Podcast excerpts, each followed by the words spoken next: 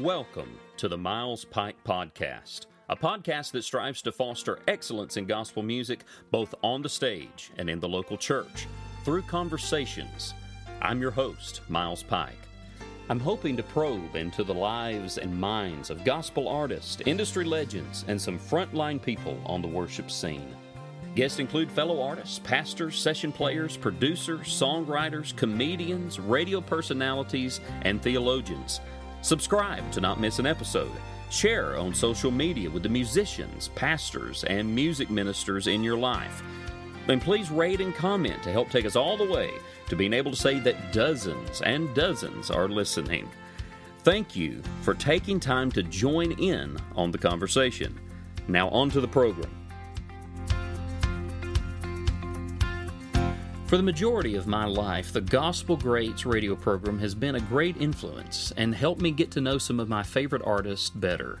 Not only was I a weekly listener, but at 15 years old, I had the opportunity to DJ at our local Christian radio station and host Solid Gospel Saturday on KBJS 90.3 FM, Jacksonville, Tyler, Longview.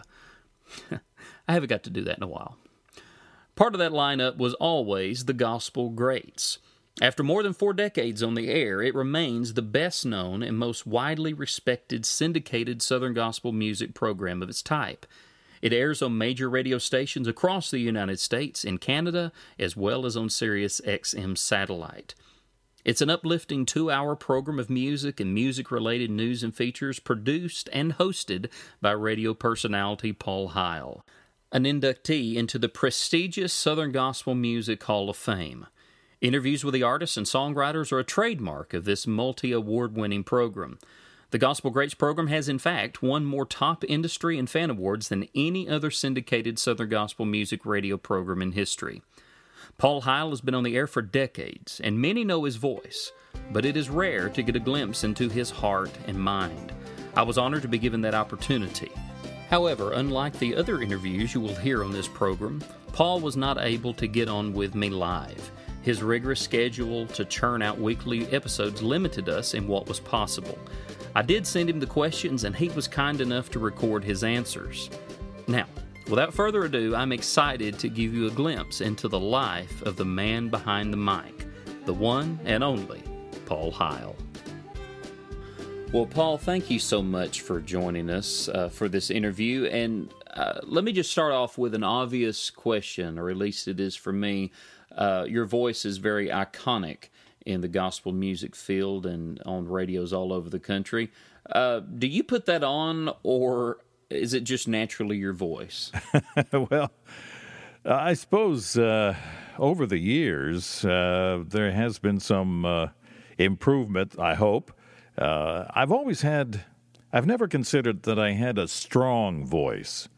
So, back in my early days of radio, back before the Gospel Greats program, even, I had to project, I think, more than uh, should be the case. And uh, that projection probably continues to this day. So, uh, I just hope people can understand it. And like so many uh, issues involved here, uh, as long as the voice doesn't detract from the message in the music and the message overall of the program, then it's probably doing its job. Well, my voice uh, changed at the age of 12. Uh, now, when did the radio voice happen for you? Um, were, were your first words, uh, "Mama, Dada," you know, or uh, I can I can just see little Paul toddling around and mimicking uh, radio announcers. well, I don't know about that, but I have always been um, intrigued by radio and TV, for that matter. And uh, that goes back to, uh, indeed, when I was uh, just a toddler. I, I remember watching uh, uh, TV and listening to the radio. I was intrigued by some. Of, now, this goes way back, and I'm dating myself here, but I, I remember the old uh, radio soap operas, the old radio westerns, The Lone Ranger, and those kind of things, and The Shadow. The Shadow knows. And it was it was fun. So I don't know. I, I always enjoyed that, and I always enjoyed interfacing in that manner with broadcasting, radio and TV. It was just fascinating to me. And I think that was the Lord preparing me, preparing the interest in my mind for what I wound up doing. Now, for those who may know your name or know the Gospel Greats program, but don't know your background, uh, tell us where you're from and how you got started four decades ago. Well, I'm from the uh, Pennsylvania Dutch country of Lancaster, Pennsylvania. And it seems like a very good place uh, to, to be for the Gospel Greats program because, especially back in the early days and continuing to this time for that matter, uh, promoters, when the concerts are going in their normal manner, uh, bring a lot of uh, Southern gospel groups, the top groups, through our area. And that enables me to uh, interview them. And that's always been the case, especially starting out back in the 1980s. Uh, it was very necessary to do that because the programs back then were, were formatically the very same kind of approach that we use today in terms of uh, interspersing interview material with the artists with the music. So uh, that's how we got started. And uh, the impetus behind all this, I had been in radio news and TV news locally here, but I always was intrigued by syndication and networking. And uh, as the time went on, uh, I was looking for something that uh, might uh, might be able to engage that interest. And my brother had a local group, a singing group, and he got the Singing News magazine and he showed me the top 40 chart. And I thought, wow, now this is an idea because there were top 40 countdowns in other forms of music, especially top 40 music. And uh, uh, I thought, well, Southern Gospel could use one of these. We'd always been uh, interested in Southern gospel music. So uh, that that just uh, all came together in designing and doing uh, the kind of thing we're doing now. Well, did you grow up solely around gospel music? Um, and were there any groups that were favorites of your family that you would go see often? Well, my dad was a pastor, and uh, he he was a singer. My mom was a singer in the local church, and so we had again a lot of uh, good concerts in the area. We'd go to see groups like the Couriers, who were just up the road in Harrisburg. We would hear the Blackwood Brothers. We would hear the Happy Goodman family, and some of the big all night sings that they used to have uh, in the area. And so there's there's always been that background of, of gospel music that uh, was of, of special interest. You know, there's something special about Southern gospel music, and uh, I think it uh, came through and made an impact on this young fella. Well, did your family propel you into what you're doing now at all? Well, no, not really. Uh, aside from the background, uh, the interest was was mine. There was never any, "Hey, this is what you ought to do. This this would be a great thing to do." Nothing like that. Nothing like that. It was just a good, solid biblical background, again, because my dad was a pastor, and uh, the music uh, was there all the time too. And he had he had LPs. He had the old LPs from the top groups of the day uh, in the house, and we listened to them on a regular basis. So it just sort of all rubbed off. Well, what would you, if you had to pinpoint it, what would you identify as the opportunity or moment that catapulted you into the national market? Like, when was that? Well, actually, since day one, uh, the Gospel Greats program has been a syndicated program. It was uh, promoted nationally uh, right from the uh, the very beginning. I used to do a lot of uh, direct mail advertising for some other things that I was doing. And so when I decided to start the Gospel Greats program, we just direct mail advertised to radio stations everywhere and uh, that made it possible. The, the funny part about all this is that it was on the air in other cities around the country on day one of the program, and it was not available in my hometown. It was not available in Lancaster for at least half a year beyond the uh, the start. So uh, it it was national from uh, from day one, and of course, in those early years, it just continued growing from a handful of stations up to uh, the, the number that we have today. On a short video uh, documentary that I found about the Gospel Greats program, uh, you said that you spend all of Monday, all of Tuesday, and all of Wednesday just putting the program together, but that doesn't include recording the interviews with the artists, which I have found is uh, pretty time consuming. Uh, it sounds like your week is very full, to say the least. What do you like to do in your free time? well, there is not much free time, I'll tell you this. And uh, anymore, when I have a little free time, I like to rest.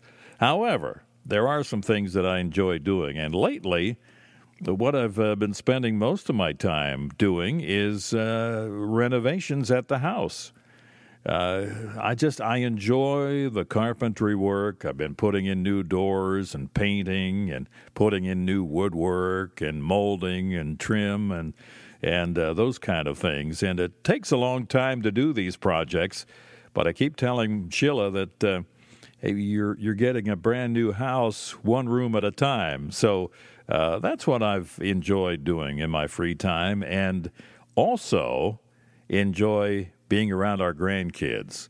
That is uh, that is a super wonderful time for me, and of course for Sheila as well. And she takes uh, two days a week that she uh, babysits them. And for some reason, on those days, uh, I call it a half day at the office, and I go home early so I can, you know, help her out. So I I, I enjoy doing that, and it's uh, it's a wonderful opportunity. Now, for me, after nearly 10 years of, of marriage and ministry together, I know how priceless the role of a good wife is. Uh, Martha is my rock and truly makes what I do possible. Now, your wife Sheila actually helped me set up this interview, and I've had the pleasure of speaking with her many times over the years. Now, what are the things that she takes up in her role for the Gospel Greats program? Well, lacking any particular title, we've always called her the uh, office manager. But uh, she does most of the contacting with the artists, setting up interviews and so forth, checking out when they're coming through the area to see if we can get together for an interview. Uh, also, just maintaining the, the uh, contact with them that we uh, need in doing what we do. She also takes care of the correspondence, any correspondence that came in. Of course, that used to be through the mail. Now it's mostly email, but nevertheless, she takes care of the uh, the correspondence, and she does uh, a lot of this. And we really, uh, oh, she also does station relations work. She's the one who takes care of working with the stations on non-technical issues, but she she works with stations and trying to find new stations for the program and uh, that kind of thing. So she keeps very very busy.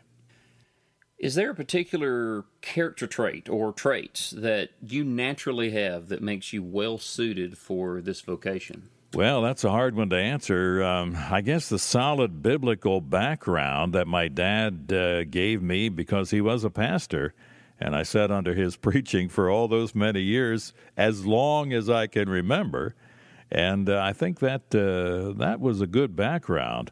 Uh, also, as far as vocationally, though, I think the news background uh, that I had for seven years, I was news director at a local radio station, and for two years, I was news director at a local TV station. And I think that news background comes through, especially in the way not only that I do the headline update part of the program, uh, with the actuality and so forth uh, that I like to uh, include in the program. That is the the brief audio clips of the newsmakers themselves, but also throughout the program in the way the audio material, the interview material, is uh, is edited and and uh, put into the program, uh, almost in a documentary style. Uh, I think that news background comes through. So in all of this, I can see how the Lord was just pushing me in the right direction to do what I'm doing now, giving me all the kinds of uh, background, all the kind of experience that I need to do what I do now. And of course, I'm very thankful to him for that. Now, what is a trait that you've had to overcome to do it well? Well, now, very few, that's an interesting question. Very few people remember that when I started the program, when I started the Gospel Greats program back in 1980, I was not the host. What I did was brought in Dave Kyllonen from the Couriers. He was the bass singer for the Couriers. And I would uh, produce the program and write the script, and Dave would come down to the studio, to my studio, and, and record the voice track of the program, and then I'd put it all together. And I felt at that time that I needed somebody who was known, who could uh, be a personality on the program, and so I brought him in to do that. And I think it was all a reluctance to put myself out front. But what happened then was that Dave was called into missionary work. And uh, after about eight months on the program, or maybe less than that, uh, he uh, had to leave and could no longer do it. So then I became the host. Of course, being behind the microphone was nothing new for me, but I just felt reluctant because uh, for a national audience, who in the world is Paul Heil? I mean, that's that's nobody in particular. So uh, there was a reluctance on my part to put myself out front. However, uh, as is always the case with what the Lord pushes you into, what doors He opens, it has worked out well. Now, after 40 years, I'm sure it's hard to narrow it down, but what would you say is the most special episode that you've ever done? Well, I oh, in 40 years, there are a lot of special epi- episodes, as you can imagine, but my favorite one, probably to this day, is our 20th anniversary edition back 20 years ago. And for that program, now that was in the year 2000, February of 2000, the cathedrals had just retired from the road. And for that program, George Younce was my co host for the anniversary edition.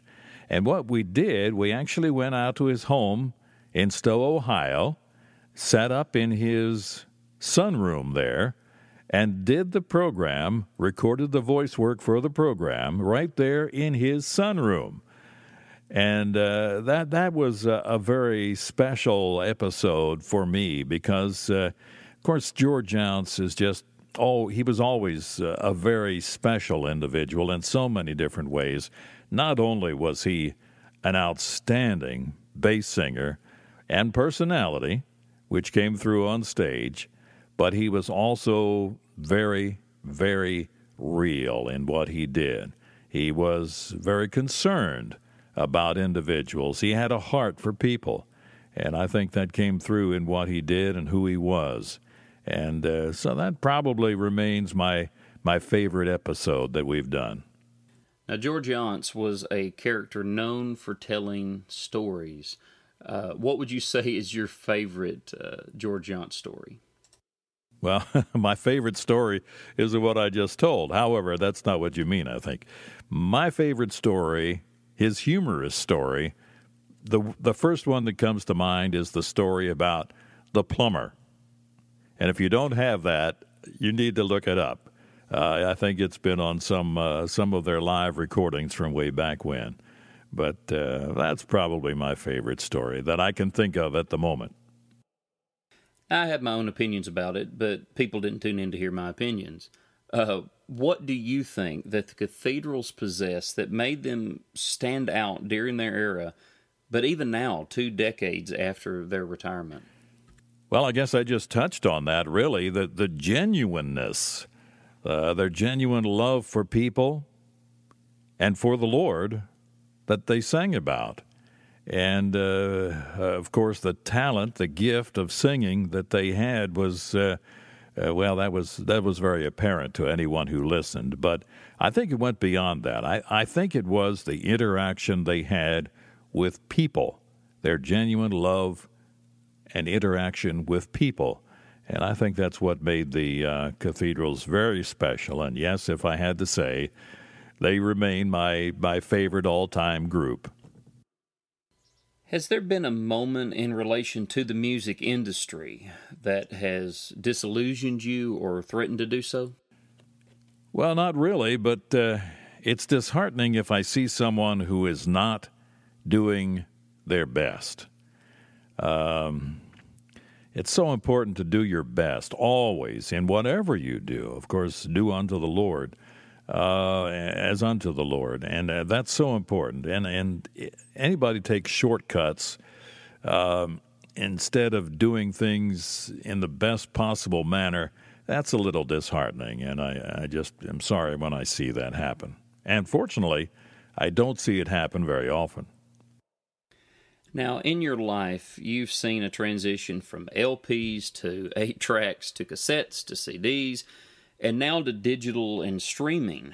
Um, how is where we are today a blessing and a curse? Wow, that's a difficult question. Uh, the blessing, of course, of digital media is that uh, the quality has uh, come full circle from the scratchy old records of years ago to uh, absolutely faultless audio uh, and also production techniques that become possible uh, uh, with the uh, digital revolution.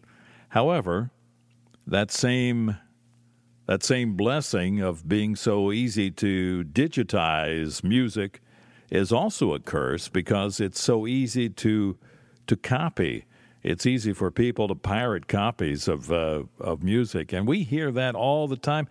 And what uh, bothers me is that we hear from people who are very bold and saying, Yeah, I found this on YouTube. I just downloaded it. I don't have to buy it. Well, they should listen to themselves. They have no idea how the artists in Southern gospel music earn their livings. And that's a little disillusioning to me, or, or discouraging, I guess would be a better word to me. What have you seen artists doing to make the massive transition in music distribution work for them? Well, I've seen uh, the artists who uh, who are putting out digital materials and uh, downloading, offering downloads of their their music. Uh, I guess they, I guess they almost have been forced to do that, but it is very difficult to earn a living when you're selling your your primary song for 99 cents or whatever it happens to be. It's just it's just not a business model. And so uh, I don't know. There's going to be a, a shakeout, I think, in the uh, music industry because people can't just do this. There is more reliance on uh, the the concert work, which there always has been, um, but uh, but it's been decimated lately by uh, uh, problems with the uh, shutdowns, the lack of concerts at all, and uh, so it's it's a very difficult situation for Southern gospel artists who rely on the sales of music in a very large part for the money they need to survive. How do you feel that the fast changing culture has affected the genre over the last decade?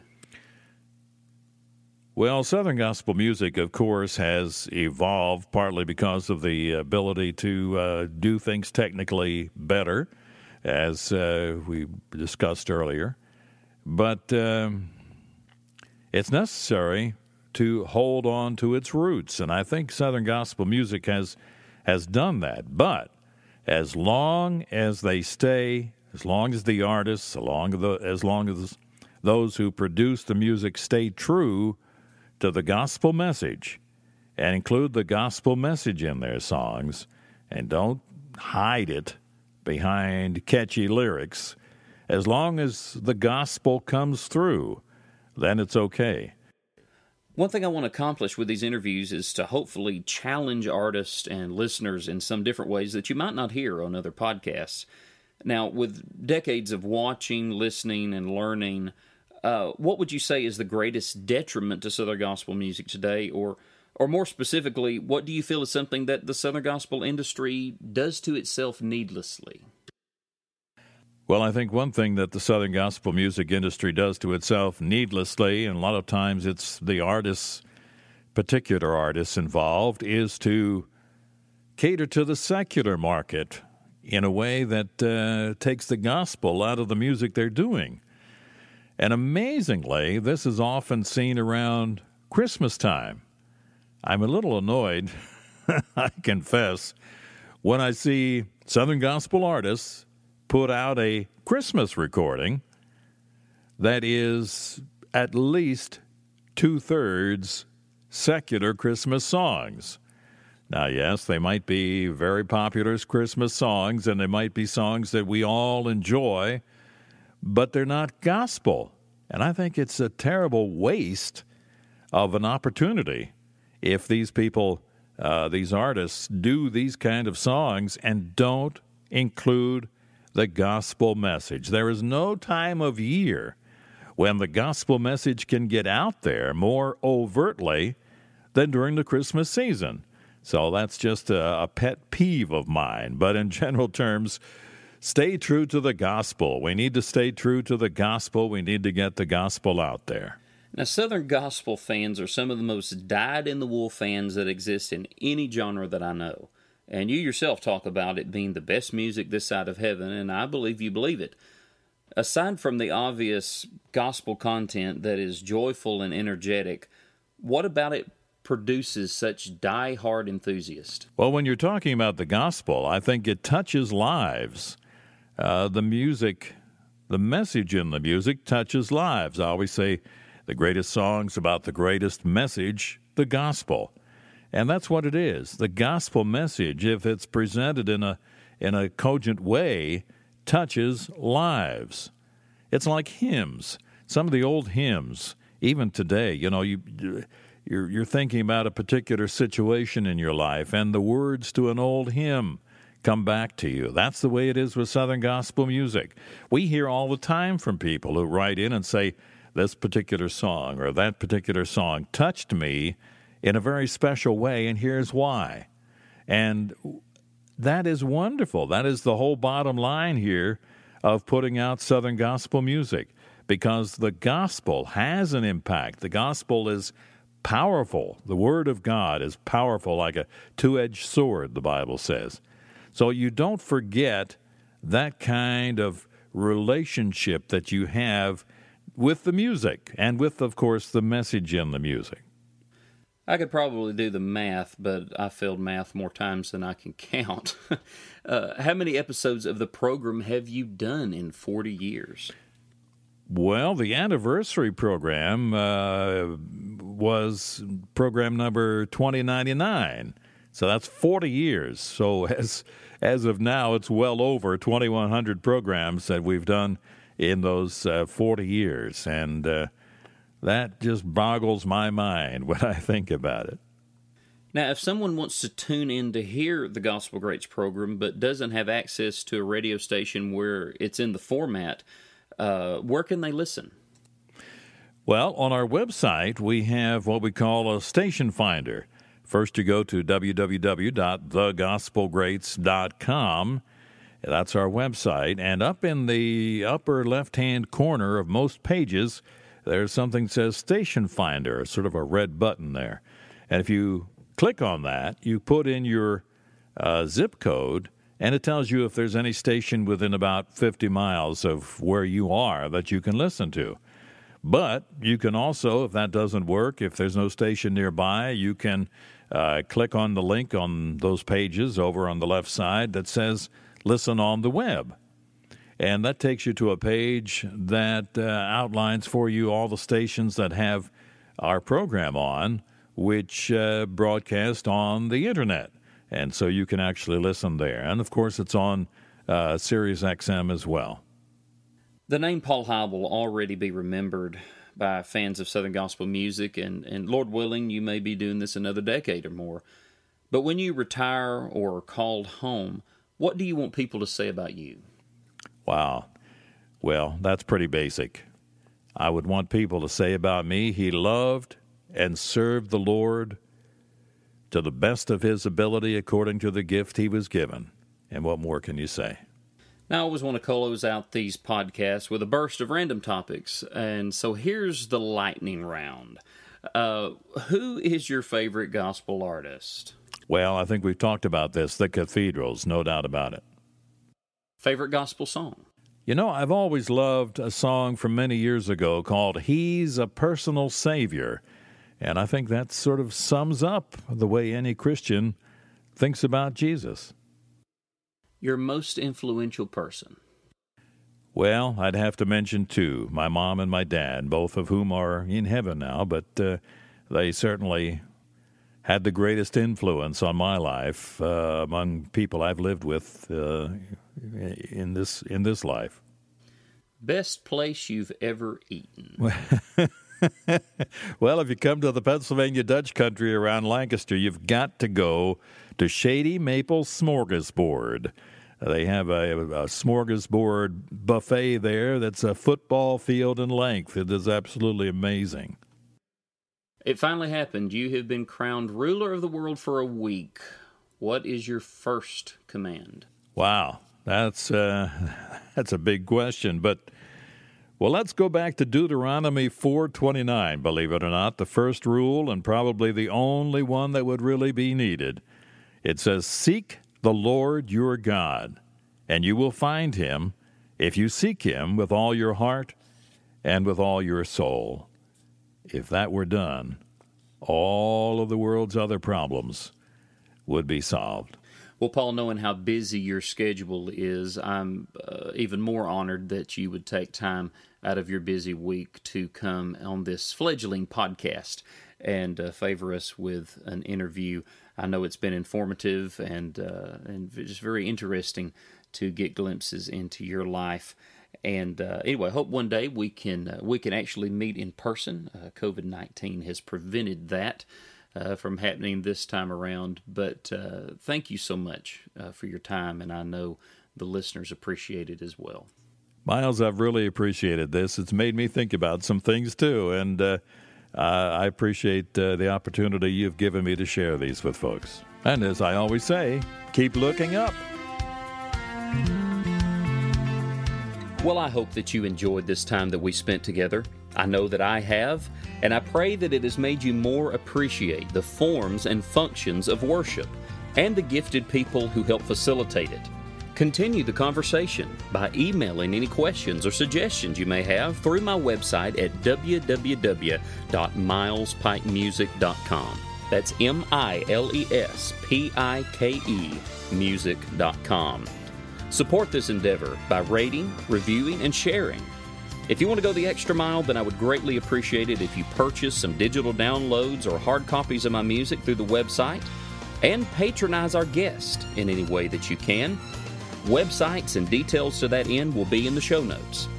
This program plans to release every other week, so keep your eye out for the next edition of the Miles Pike Podcast. Till next time, worship wisely.